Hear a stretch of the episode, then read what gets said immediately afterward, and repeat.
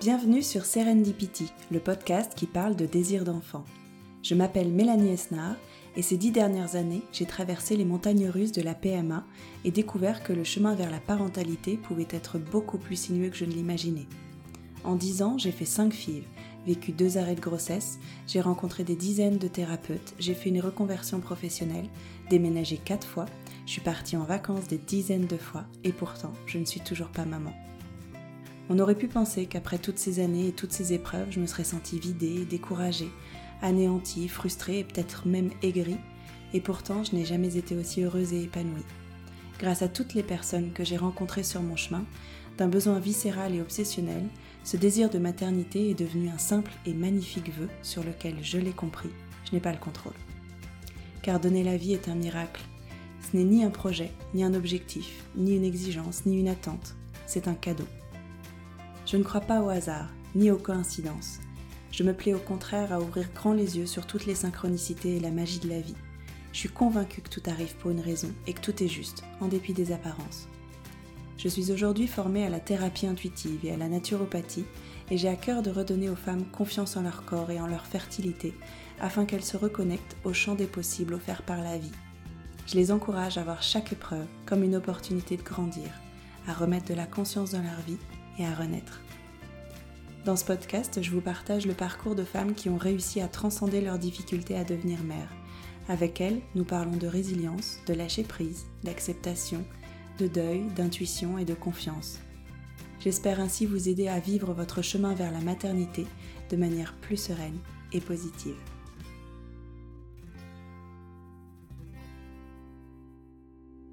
Johanna est psychothérapeute spécialisée en infertilité et en deuil périnatal. Elle accompagne les couples quand l'attente se fait longue et douloureuse. Elle les aide à prendre du recul sur leur projet de parentalité, à se reconnecter au pourquoi originel de leur désir d'enfant et les aide à découvrir leur chemin du cœur, avec ou sans enfant, ensemble ou séparément.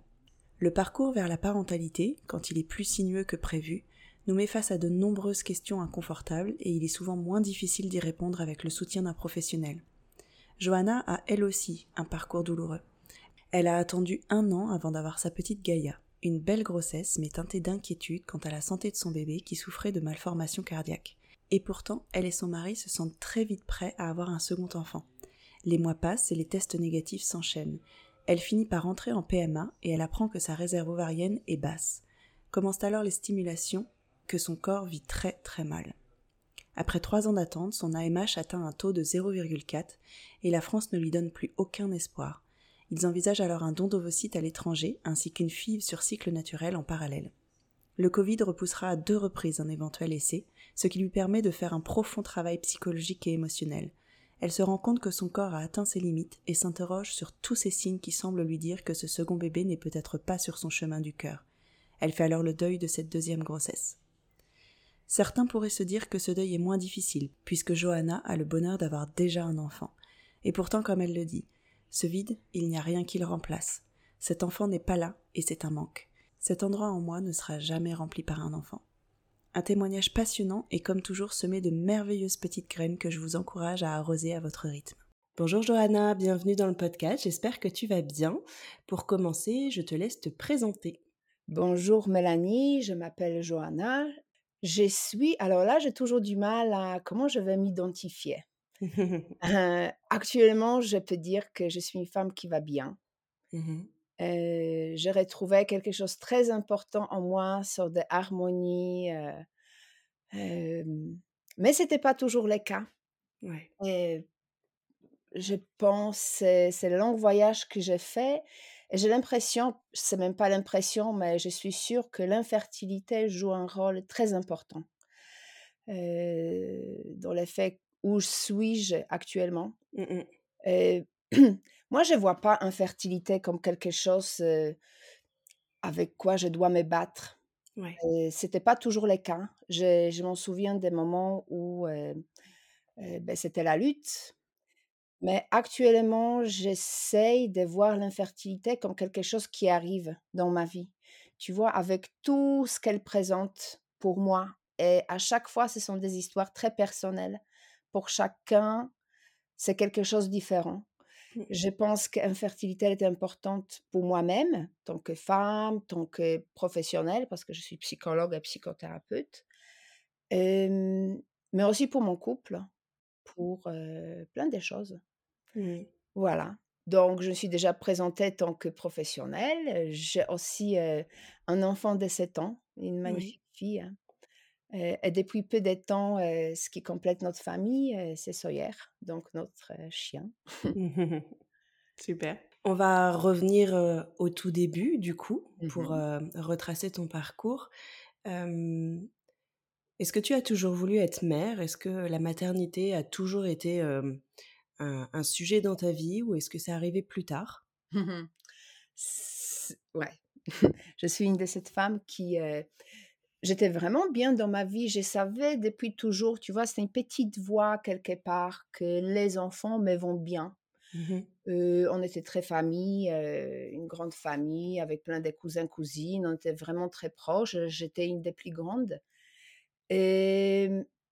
Mais la vie fait que j'ai beaucoup voyagé et je regrette aucun moment de heu, que j'ai pas heu, que j'ai passé en voyage et mais d'un coup, il y avait pas la place pour les enfants. J'étais vraiment prise par, heu, d'autres aventures, par mes études, par mon développement professionnel, parce que les études de psychothérapie, c'est never never ending story, tu vois?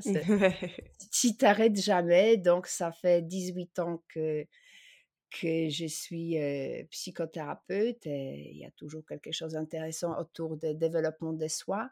Mmh mh.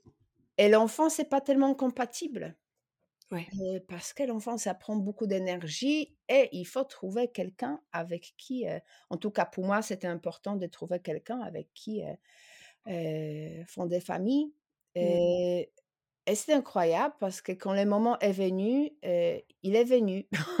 On Ouais. s'est mariés en 6 mois. Ouais. On se connaissait très peu avec mon mari, mais par contre, les sujets des enfants venaient pas, tout de suite. Mmh vu ma profession, non, je travaille beaucoup avec moi-même. Donc je savais que en tout cas, je m'imaginais que le jour où je serai prête, ça va se faire, tu vois? Rapidement.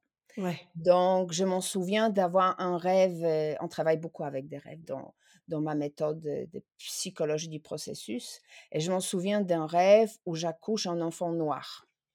Et quand je travaille sur ces rêves, je me mets à plai pleurer: «Mais il est noir, il est différent, je le veux pas, je suis pas bien» Mmh et là, mh. je savais que c'était pas encore le moment pour être maman D'accord. et après il y avait d'autres rêves qui et j'ai ressenti que je suis prête. J'ai arrêté la pilule et l'enfant venait pas et les mois passaient et l'enfant venait pas et je m'en souviens, ma frustration énorme. Mais comment c'est possible? J'ai tout travaillé sur les plans familial, transgénérationnel, de moi-même, tu vois? Ma relation, tout est là. On a Mmh. acheté une maison et l'enfant toujours pas là. Mmh mh.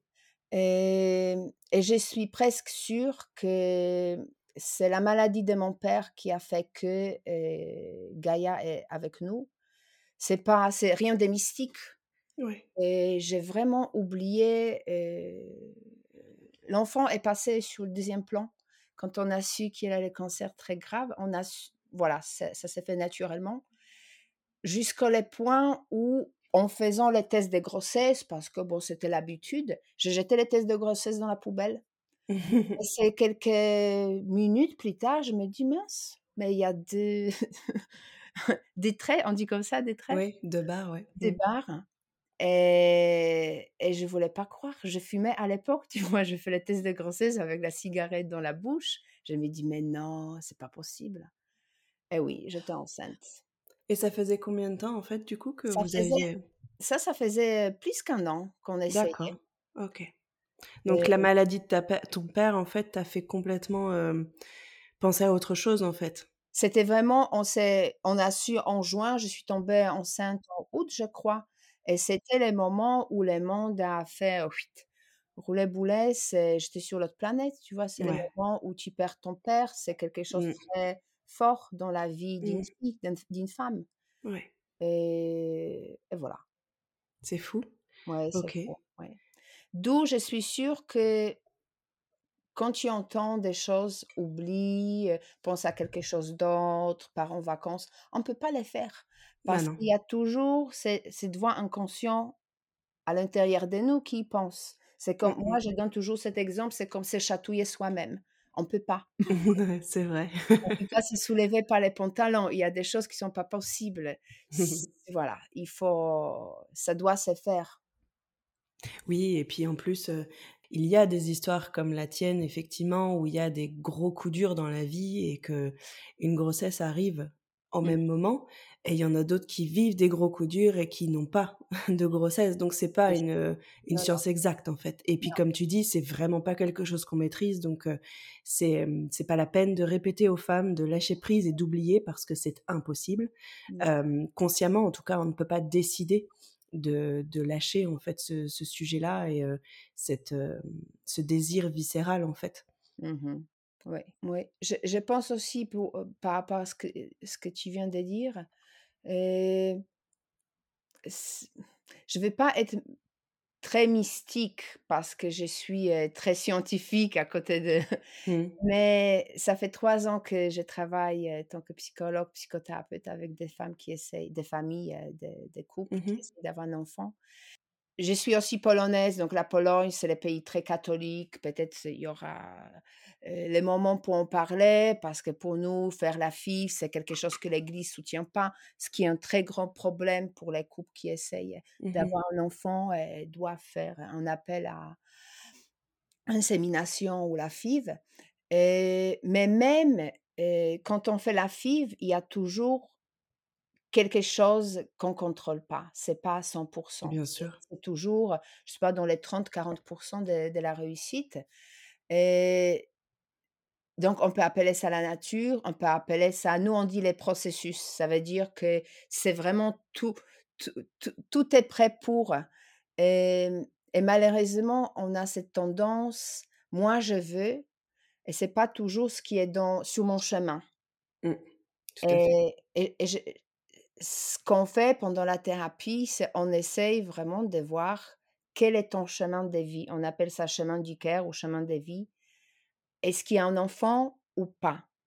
Mmh. Et surtout pour les personnes qui sont très ancrées dans dans la société, qui qui, heu, valorisent les mères. En Pologne, on paye, par exemple, on a des aides financières assez importantes pour chaque enfant que tu as. Ouais. Donc c'est même l'État qui dit, ben, être mère, heu, c'est il y a assez d'aides financières, heu, on les glorifie, on les aide. Ouais. Et donc comment se situer quand on l'a pas ou quand on découvre que c'est pas la chose la plus importante dans notre vie? Mmh. Il y a quelque chose d'autre que la vie prépare pour nous? Ouais, c'est intéressant. C'est vraiment pas un chemin facile. Comment tu, aides les couples justement à, mmh, à déterminer leur chemin de vie, comme tu dis, leur chemin du cœur? Comment tu les accompagnes pour ça? On va s'arrêter, on va on va analyser du près chaque moment d'hésitation, chaque on appelle c'est le double signal. Donc, hem, soit dans les faits, soit dans les gestes, soit dans les émotions, je vais te donner l'exemple. Si, quelqu'un désire énormément un couple désire, un enfant et ça fait des années qu'il Mmh est mh. dans les parcours PMA, mais en même temps, ils passent pas du temps ensemble. Mmh. Ou, heu, ils se sentent pas proches. Il y a y a une information importante. On on sait pas ce que ça veut dire. C'est c'est les couples qui sait, mais je les arrête là-bas. Je dis: «Ah, c'est bizarre, vous les voulez autant, mais il y a pas vraiment la place pour, cet enfant dans votre famille. Vous êtes tellement dans votre vie professionnelle ou, tellement loin l'un de l'autre. C'est quand la dernière fois que vous avez passé, un moment ensemble, juste en Mmh. marchant ou parlant, heu?» Mmh. Et donc c'est des c'est des questions qui plaisent pas parce qu'ils touchent de C'est ce que j'allais dire, c'est hyper intéressant parce que moi, ça m'a vachement oui. heu, quand j'ai commencé mon parcours PMA.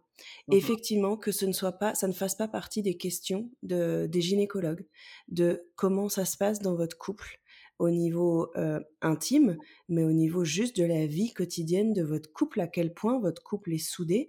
Et c'est vrai que c'est des questions qu'on ne veut pas, mmh auxquelles on ne veut pas répondre, qui font peur parce que ça soulève effectivement des sujets qui, qui peuvent remettre en question complètement notre désir d'enfant, mais je trouve que ça devrait être la base, mmh vraiment avant de rentrer en PMA, parce que le couple, c'est quand même la, le socle, les fondations de la famille.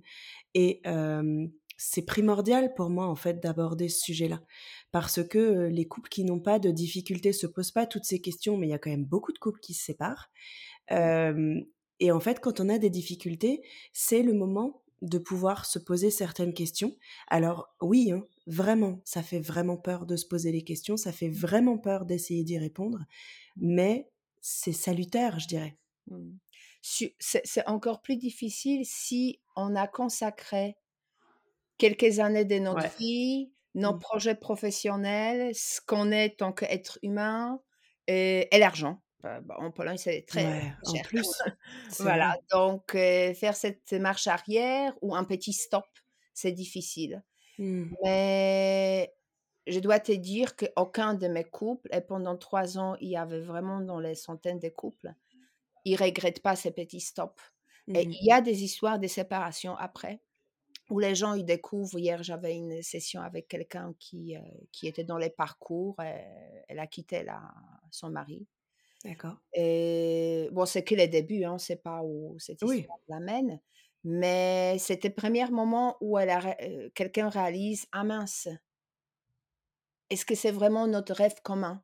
Est-ce que mmh. c'est vraiment mon rêve à moi? Est-ce que c'est vraiment ton rêve à toi? Est-ce que c'est quelque chose qu'on veut, euh, qu'on veut faire ensemble? Mmh. Les risques, quand on ne s'arrête pas, c'est que eh ben, il y a la dépression, comment on dit? Postpartum. Mmh. Postpartum en français, voilà. Donc, et ça touche aussi bien les femmes que les hommes. Oui, c'est vrai. Donc, et je, je, je, pense c'est vraiment une des causes principales, c'est quand on se retrouve dans les rôles d'un parent sans vraiment désirer profondément y être. Mmh. Et on réalise que mince, c'est à vie. Et qu'est-ce que je fais? Et, ça ne veut pas dire qu'on ne veut pas l'enfant. Ça veut dire qu'il y a cette partie qui a un autre projet pour notre vie, qui se sent agressée, oppressée, étouffée, oubliée. Mmh qui dit mince, et moi Ouais. Mmh. Ouais. Et puis faire cette pause, ça fait peur parce qu'on pense tout de suite au risque de séparation, mais j'imagine aussi que ça peut vraiment ressouder certains couples pour bah, remettre au centre en fait le couple, parce qu'encore une fois, c'est les fondations de la famille, quoi. Mmh Je ne sais pas quel, quel, est ton vécu, mais moi, après quelques années, parce que dans mon histoire personnelle, j'ai aussi quelques années d'essai d'essayer d'avoir un, euh, un, deuxième enfant, mmh mon couple, malgré toute la conscience que j'ai, le travail sur soi, ah ben, c'était inévitable. Et on, je pensais vachement difficile, très difficile de préserver la qualité de, de ta vie de couple, surtout partie intime de la sexualité dans les parcours PMA. Et les miens, c'est un désastre. Tu mmh. peux avoir un enfant, tomber enceinte, sans avoir des rapports sexuels avec ton mari depuis plusieurs mois. mais c'est ça qui est fou, ouais. Et on a souffert encore des, des, mois, j'ai envie de dire des années plus tard, de, mmh. ces parcours qu'on a fini il y a quatre ans. Et on s'est arrêté, mais c'est très fort, c'est violent pour les couples. Oui. Tout est médicalisé, ben, vous le savez très bien. Oui. Tout, est, médicalisé, tout est programmé. Il n'y a vraiment pas la place pour l'intimité, plus les hormones qui font euh, ça. travail sur la libido. Mmh. cette obsession, l'enfant, cette pression pour l'homme, tu, tu, dois bondir maintenant. Ouais, c'est vraiment l'obsession de la procréation. C'est plus du tout l'intimité, c'est plus du tout se retrouver en tant que couple, c'est mmh. procréer en fait. Mmh.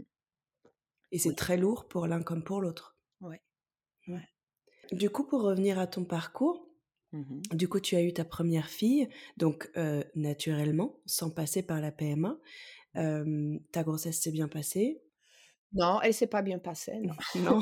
La grossesse mais la grossesse, s'est très bien passée. Par contre, heu, ma fille, elle a notre fille, elle a des malformations cardiaques Ah mince. et et d'autres qu'on a su au deuxième trimestre de la grossesse. Donc c'était difficile pour le couple, mais la grossesse en elle-même, ouais, tu as raison, elle était magnifique. Moi, j'étais épanouie, Ouais, malgré tout ce qui s'est passé dans ma vie familiale, la maladie de mon père qui a tenu, il a pu rencontrer encore ma fille quand elle était née. d'accord. Voilà, donc Beaucoup d'inquiétudes sur sa santé à venir, en fait, pour ta fille?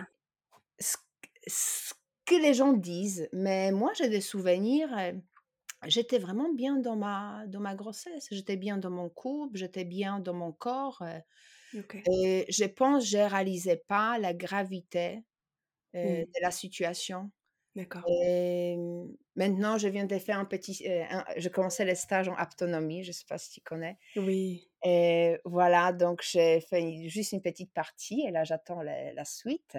Je vais Mmh. choisir la aptonomie thérapeutique Ouais. et mais ça m'a fait, grâce à cette formation, je suis revenue à, Mmh. plus avant de la naissance de bon, au début de de la grossesse et que j'avais ces rêves de faire aptonomie avec elle Oui. et suite aux annonces médicaux de de ces problèmes cardiaques, beh, on rêvait juste qu'elle soit en vie. Donc on a complètement oublié tous les côtés communication, ce qu'aujourd'hui je regrette parce que je sais que c'était là où il fallait, avoir un peu plus de contact avec elle et mais bon, c'est comme ça, on pouvait Ouais. pas lui donner plus et mais j'ai j'ai pas de souvenirs, tu vois, d'une in inquiétude. Je pense, je c'était tellement effrayant que je me suis coupée de tout. Ouais, je comprends. Je prenais même pas en considération qu'elle peut mourir. C'était pas plus mal parce que ça aurait créé énormément de stress pendant ta grossesse et tu avais pas besoin de ça en Ouais, plus. peut-être, Ouais. Donc elle est là, elle est là, elle est opérée, elle va bien Bon. et par contre, j'ai allaité 18 mois et dans ma tête, heu, beh, je me disais: «Mais quand elle va s'arrêter?»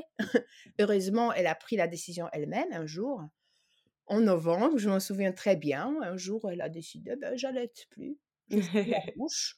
Donc je me suis dit: «Bon, OK, hein, petit deuil, c'est comme ça». Mais pour nous, ça ouvrait aussi cette possibilité parce que j'avais toujours pas mes règles, que, beh, peut-être maintenant, beh, tout va rentrer en ordre et ça sera le moment pour le deuxième enfant. Ouais, tu pensais déjà enfin vous pensiez déjà en fait, heu, au deuxième enfant? Nous, c'était dès le début. Je savais que, beh, 2-3, heu, ma famille, on est 3, donc why not? Ouais, d'accord. Donc tu arrêtes, heu, enfin l'allaitement cesse de lui-même, Oui. naturellement et vous parlez tout de suite du deuxième en fait? Oui, ben, c'était déjà avant, on s'est pas protégé donc Ouais, c'était dans le pouvait, but, ouais. ça arrive, ça arrive, mais heu, beh, je sais que, beh, ça ça à à l'été, ça baisse un peu les les les chances de tomber enceinte, donc Mmh ça mh. m'inquiétait pas et mais les mois passés, il y a rien qui se passe et mon gynécologue, malheureusement, je pense, j'étais très mal conseillée parce qu'il a dit: «Ouais, il faut attendre un an». Sauf que j'avais 36 ans, 37, Mmh donc heu, actuellement, on dit 6 mois déjà, heu, petite lumière rouge. Ouais. Et donc on a attendu quand même un an, il y a rien qui se passe et là je change de gynécologue. Je me suis dit: «Non, il y a quelque chose, heu, moi je pense que non, ça devrait venir» Ouais. Et et là, ben, on réalise que, beh, ma réserve ovarienne n'est pas très haute, Ouais. un quin et ça me dit toujours rien, donc on prend rendez-vous pour les centres d'infertilité et Tu étais en Pologne ou en France? Non, non, en France. Ici, moi, je suis sur la Côte d'Azur, donc ici, heu heu, je suis toujours, hem, insouciante. On part en long voyage, on s'est fait plaisir, heu et là, la dame, elle me dit: «Non, non, heu, madame, ça va pas du tout, heu, il faut faire la stimulation», que je vis très mal et mais vraiment très mal. Je suis allongée par terre, Et après Gonalef, je suis allongée par terre en, à vomir avec la diarrhée. Mon Oh mari m'amène les coussins. J'ai passé les 3 premiers jours des piqûres dans les toilettes. Oh. Et au début, je pense intox intoxication alimentaire, mais ça se répète le mois après et 3e Mmh. fois, là, je me dis: «Non, c'est des hormones qui me font ça». Ouais. Donc heureusement, on change la formule, heu, on adapte les médicaments. Et mais pour dire que mon corps, il prend vraiment c'était difficile pour mon corps. Ouais. Et chaque mois, il prend 1 kilogramme. Mmh. Tu vois? Ouais. Ça grossit, ça gonfle. Ouais. Donc je l'observe, je dis rien parce que bon, il y a cette but, hein, on paye les prix, Ouais. mais ça pèse, hein. Ouais, dans tous les Tu sens rentres du terme, ouais. ah ben oui, exact. Tu rentres plus dans tes vêtements, mais j'observe sans, me juger. Je dis: «Bon, c'est comme ça, hein, on va une fois après, je je vais prendre soin de de mon corps, je vais faire quelque chose avec». Et et la grossesse, ça arrive pas et ça Ouais. dure, 3 ans et on va jusqu'au que le gynécologue me dit, «Faites plus». Heu, on a j'ai trouvé un une gyné gynécologue qui était très humaine. Elle m'a dit: «Si vous avez l'argent, partez en Tchéquie, partez à l'étranger, faites pas les» Mais si tu étais en France, pour tu n'avais pas le droit à la sécurité sociale? Tu n'avais pas le droit à la PMA, remboursée? non, parce que mes résultats, tu sais, tu fais la FIV oui, oui, à insémination, mais la FIV, Oui. heu, elle est remboursée tant que les résultats sont assez bonnes. Je crois c'est 1-2. La, AMH doit être, plus que Ah! Je ne savais pas. FSH aussi moins que, D'accord. moins que 12, je crois. Donc toi, en fait, tu as commencé par des stimulations ou des inséminations? Moi, c'était au début, beh, juste les stimulations et après c'était avec, stimulation pour, insémination. OK, d'accord et tu étais toujours toujours malade ou le ils avaient réussi à trouver un traitement quand même qui était un petit peu plus adapté? Et 4e, heu, mois, c'était un peu plus a c'était plus adapté. Ça je grossissais, mais il y avait plus cette réaction, heu, on dirait des toxines, tu vois? Que Ouais, ouais, Mmh. puis la réaction de mon corps et donc c'était voilà, 4e mois, c'était un peu mieux et mais on a fait 3 inséminations, 3 ou 4 Ouais, et là, elle nous a dit, AMH, c'était 0,4 d'accord. et elle m'a dit: «Partez à l'étranger».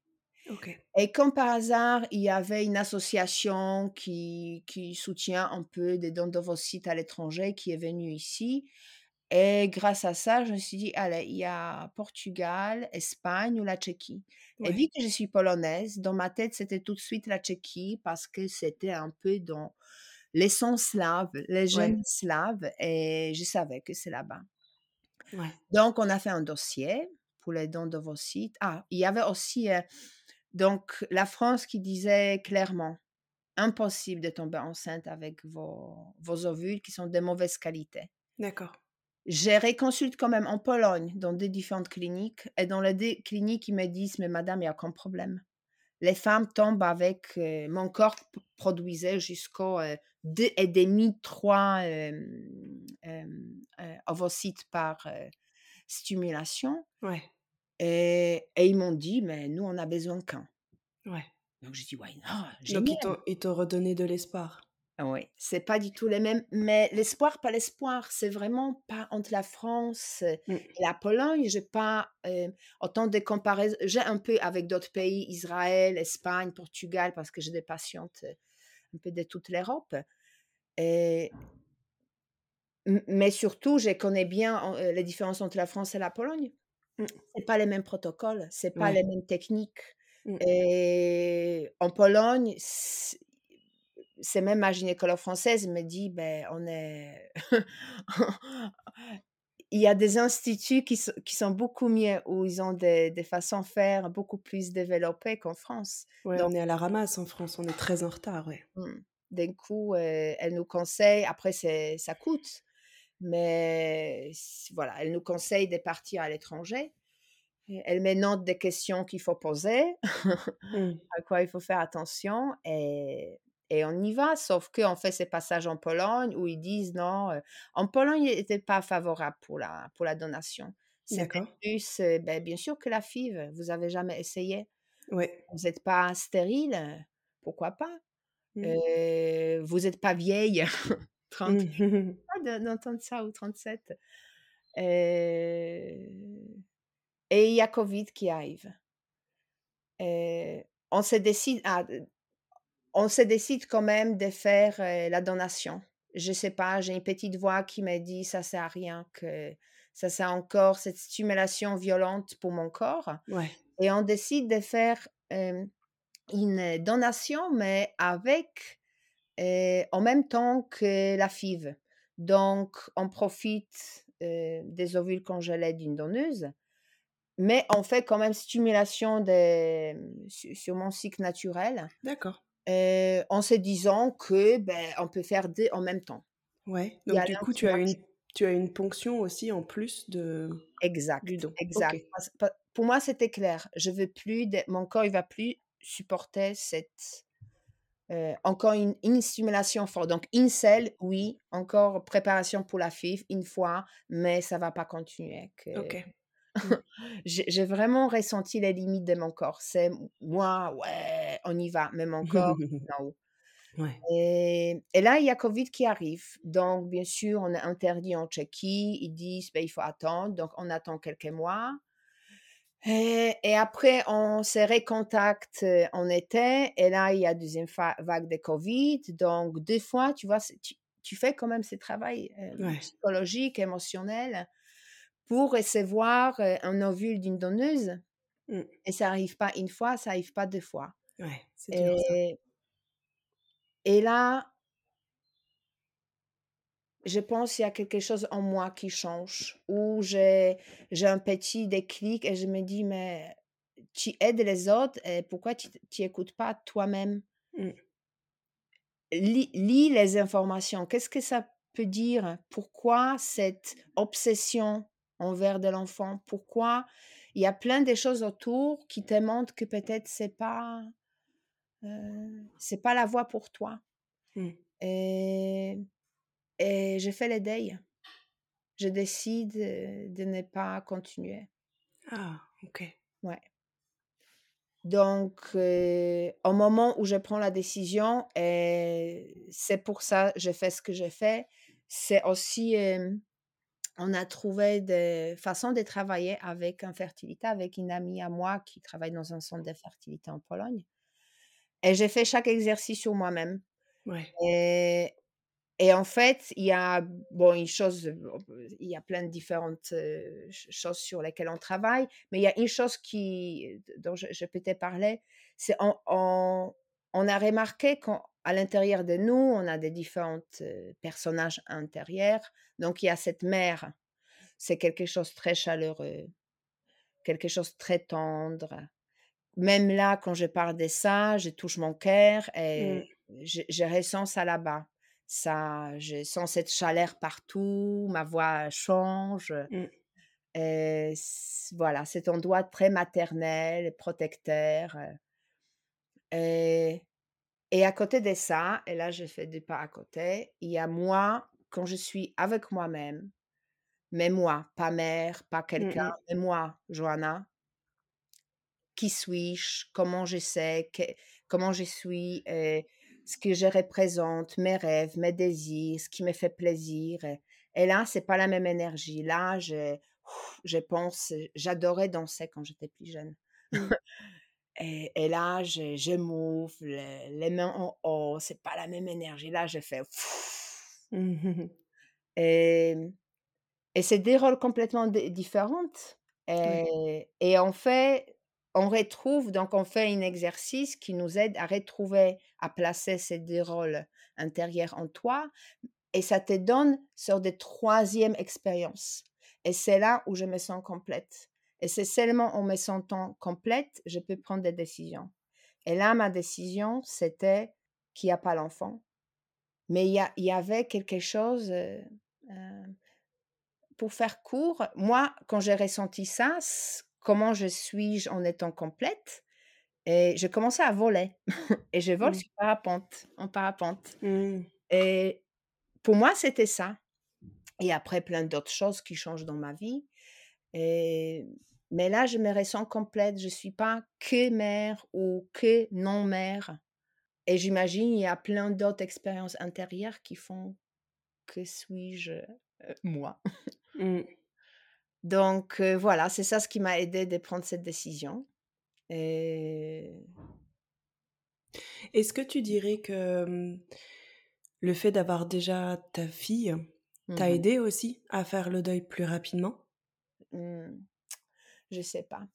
Je m'en souviens de faire des ateliers avec pour les femmes, heu, sans enfants et il y avait une qui avait un enfant Mmh. et il y avait sorte d'ambiance donc c'était infertilité, heu, secondaire. Il y avait sorte d'ambiance qui changeait et vu que c'est mon histoire aussi, j'ai ressenti que quand il y a la place dans ton cœur pour des enfants, Mmh. c'est pas pa parce que tu aimes moins ton premier enfant ou tu Mmh. l'aimes pas, mais il y a vraiment ce vide Mmh. et c'est vide, il y a rien qui remplace Mmh. et tu peux pas comparer et bien sûr quelqu'un qui qui a pas des enfants, il va dire: «Mais tu as au moins un». Mais Ouais. dans mon expérience, ça change rien Mmh. parce que j'ai un enfant, ça c'est une histoire, mais j'ai pas deuxième enfant et Mmh. cet enfant que j'ai pas, ça c'est le manque.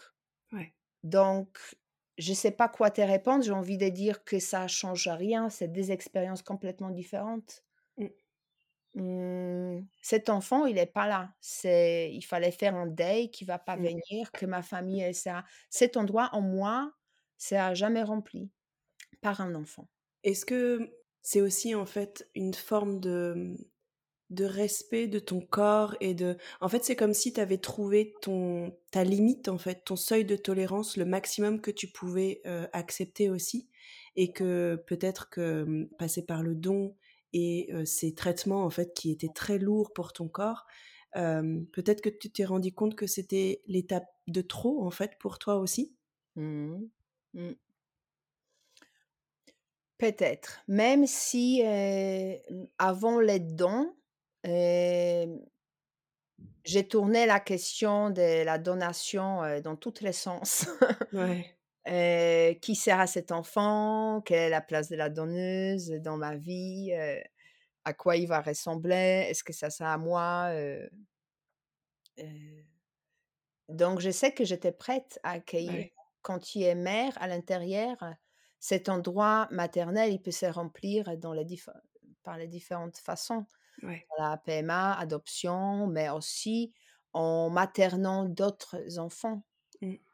Je sais que pour mon corps, heu, déjà la heu, petite lumière rouge, elle s'est allumée trop tard. Il fallait faire, hein, beaucoup plus tôt Ouais. et on se rend pas compte.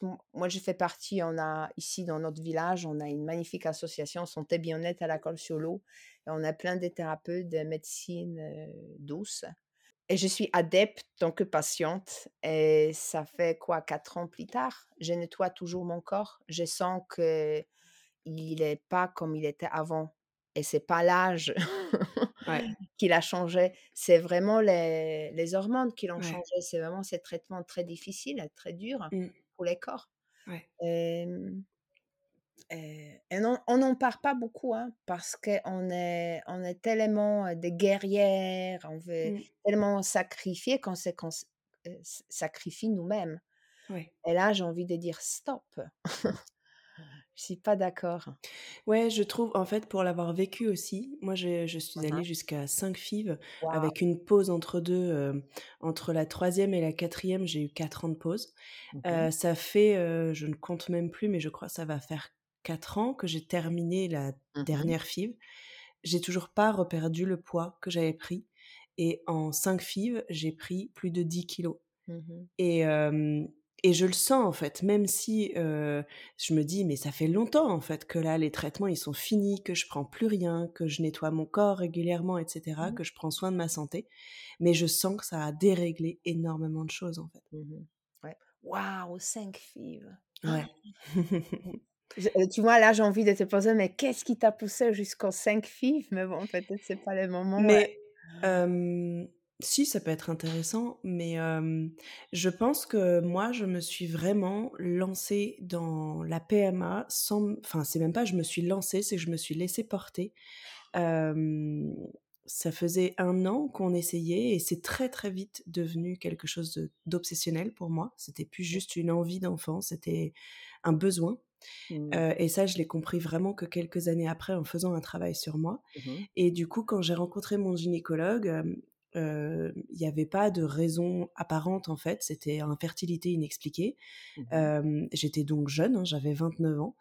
Et en fait, il m'a tout de suite parlé de FIV parce que pour lui, en fait, plus on perdait du temps, plus on laissait le temps passer, plus ça devenait difficile psychologiquement.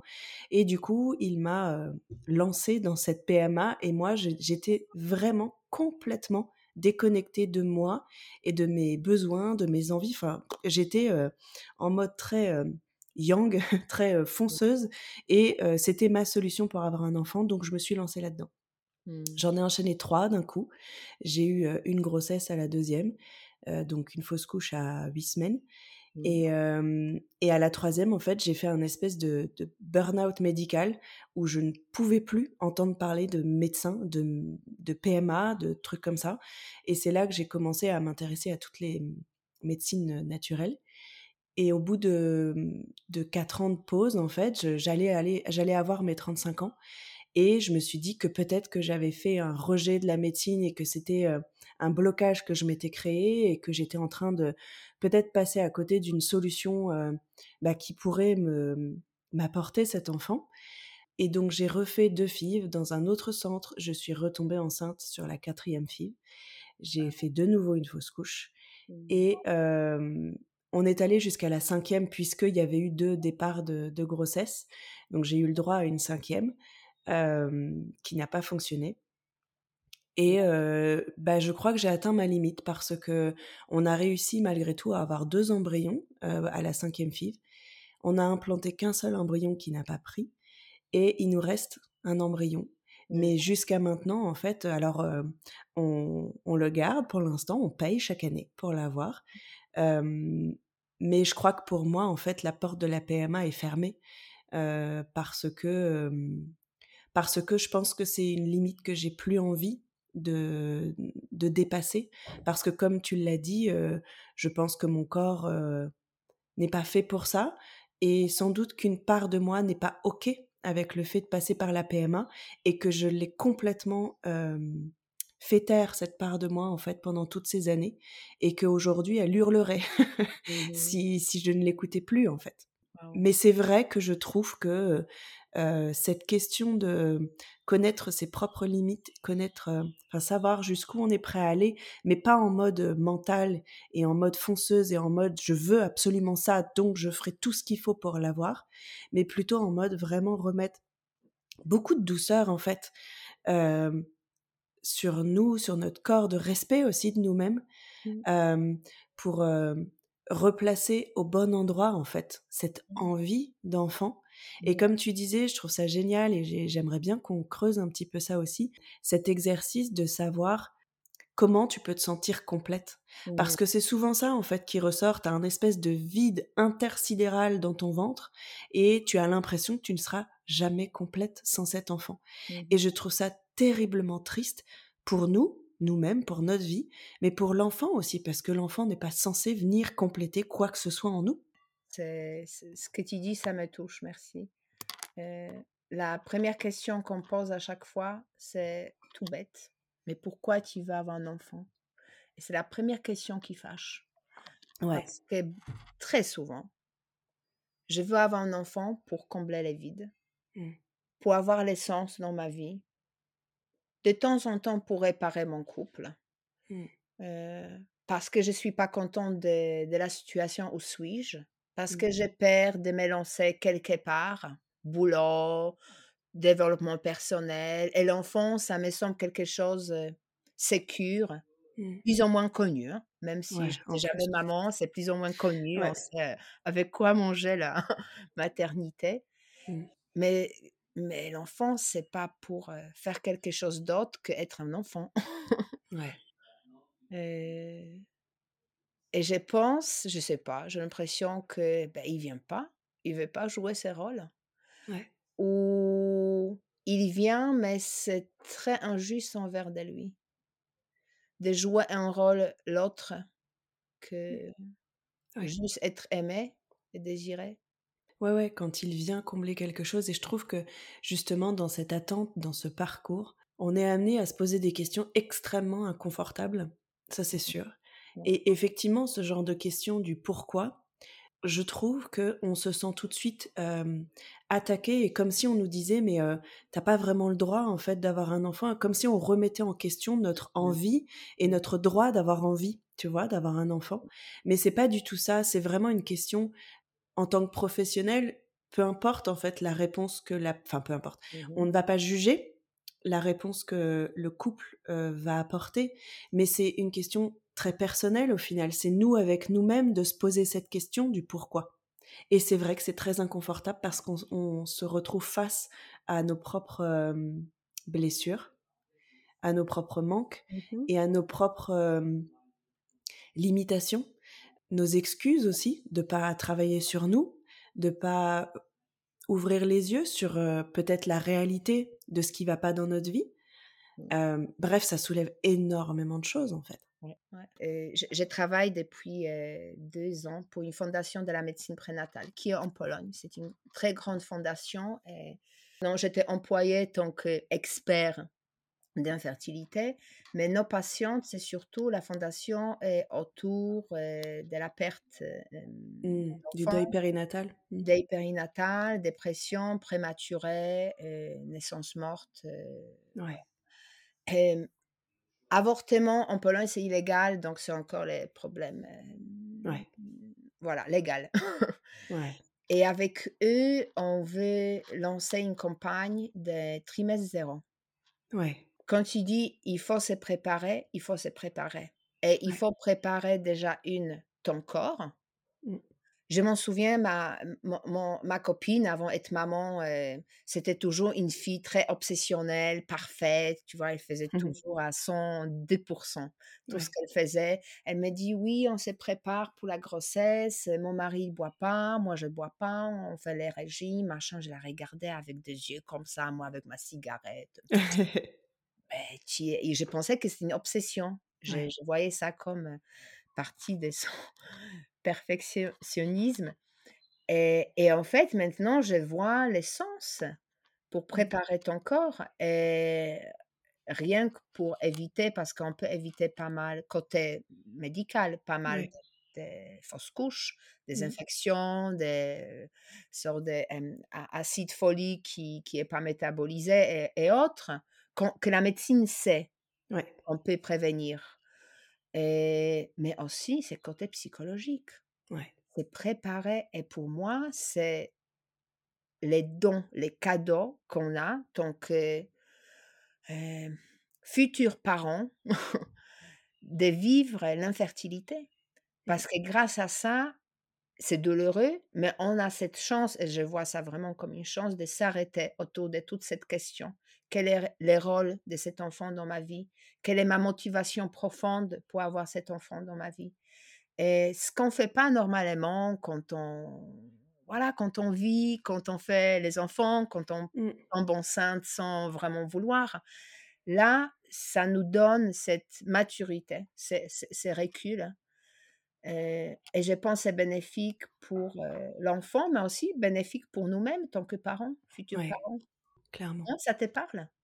Mais clairement, à 2000%. Je n'accompagne plus de, de couple en fait en mmh infertilité, mais je l'ai fait pendant quelques années. Mmh Et c'était vraiment le message que je passais à chaque fois aux femmes. Même si c'est dur, pour moi, c'est vraiment, vraiment un cadeau mmh. ce temps d'attente parce que, en tout cas, on peut le transformer en cadeau qui nous servira le jour où on sera maman. Parce que comme tu dis, en fait, ça nous fait faire un chemin énorme vers nous et vers la précision du pourquoi cet enfant, qu'est-ce qu'on...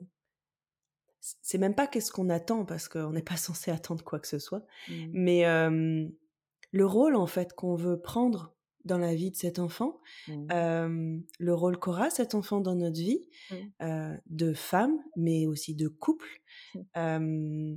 et ça peut paraître des, des questions peut-être un peu comme toi avec ta copine, tu vois, ouais, enfin pour beaucoup, ça va beaucoup trop loin tout ça, en fait, ça n'a pas besoin d'être aussi complexe.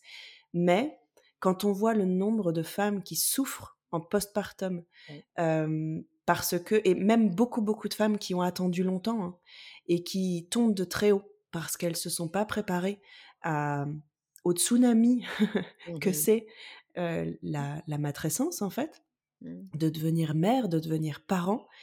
Euh, je pense qu'effectivement, plus on se prépare, euh, psychologiquement et comme tu dis physiquement parce que en tant que naturopathe euh, je l'ai beaucoup beaucoup répété aussi que on peut éviter beaucoup de maux de grossesse en se préparant un minimum.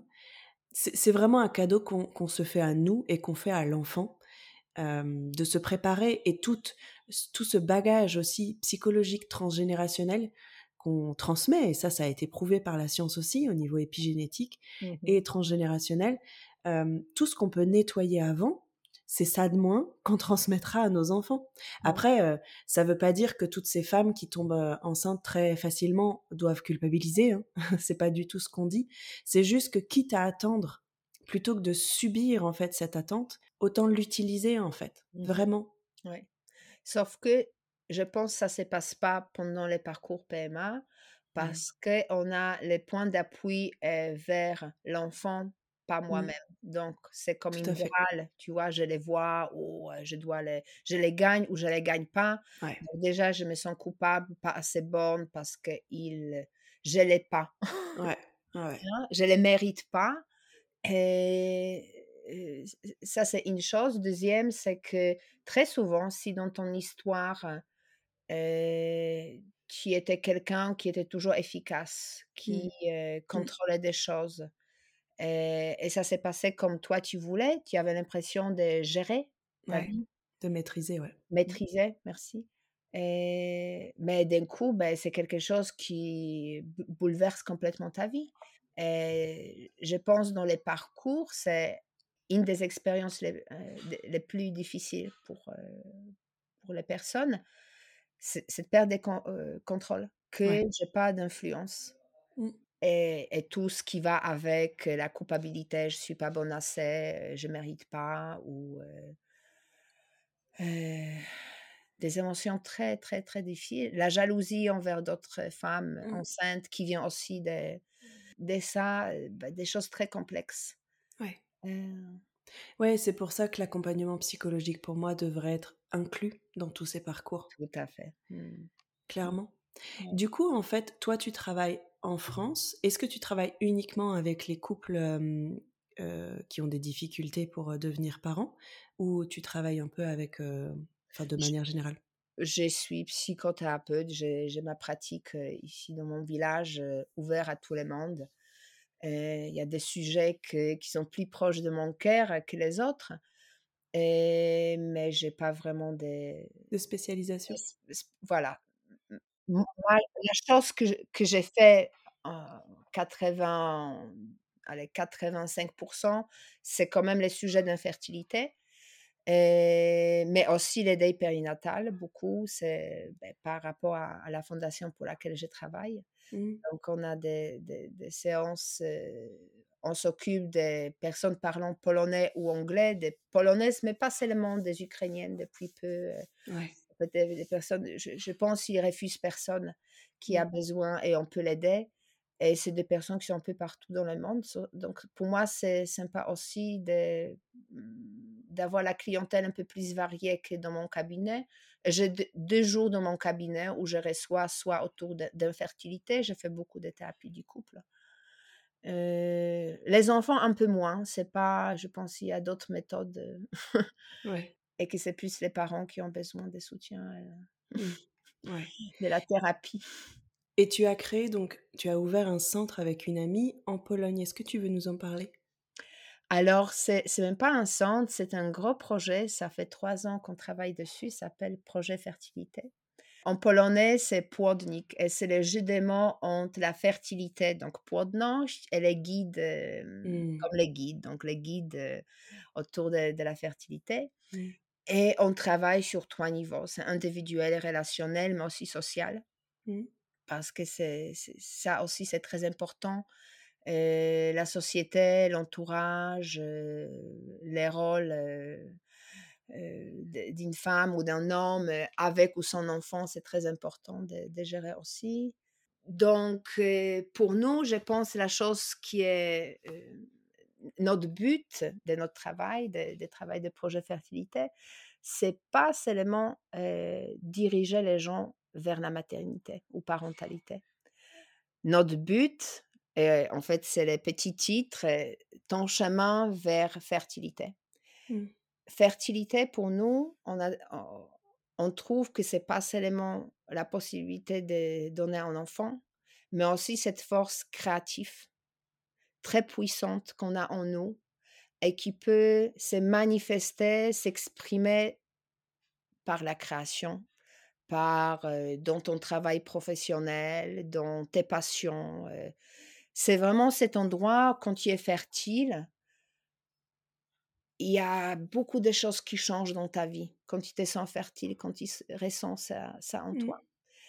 Donc, je pense que c'est ça ce qui change un peu. On va pas promettre un enfant parce que s'il n'y a pas l'enfant dans ton chemin du dans ton processus, ce qu'on appelle processus, mais il n'y aura pas l'enfant, mais il y aura d'autres choses et on aide à découvrir, mais aussi accepter qu'il y a quelque chose d'autre et s'épanouir.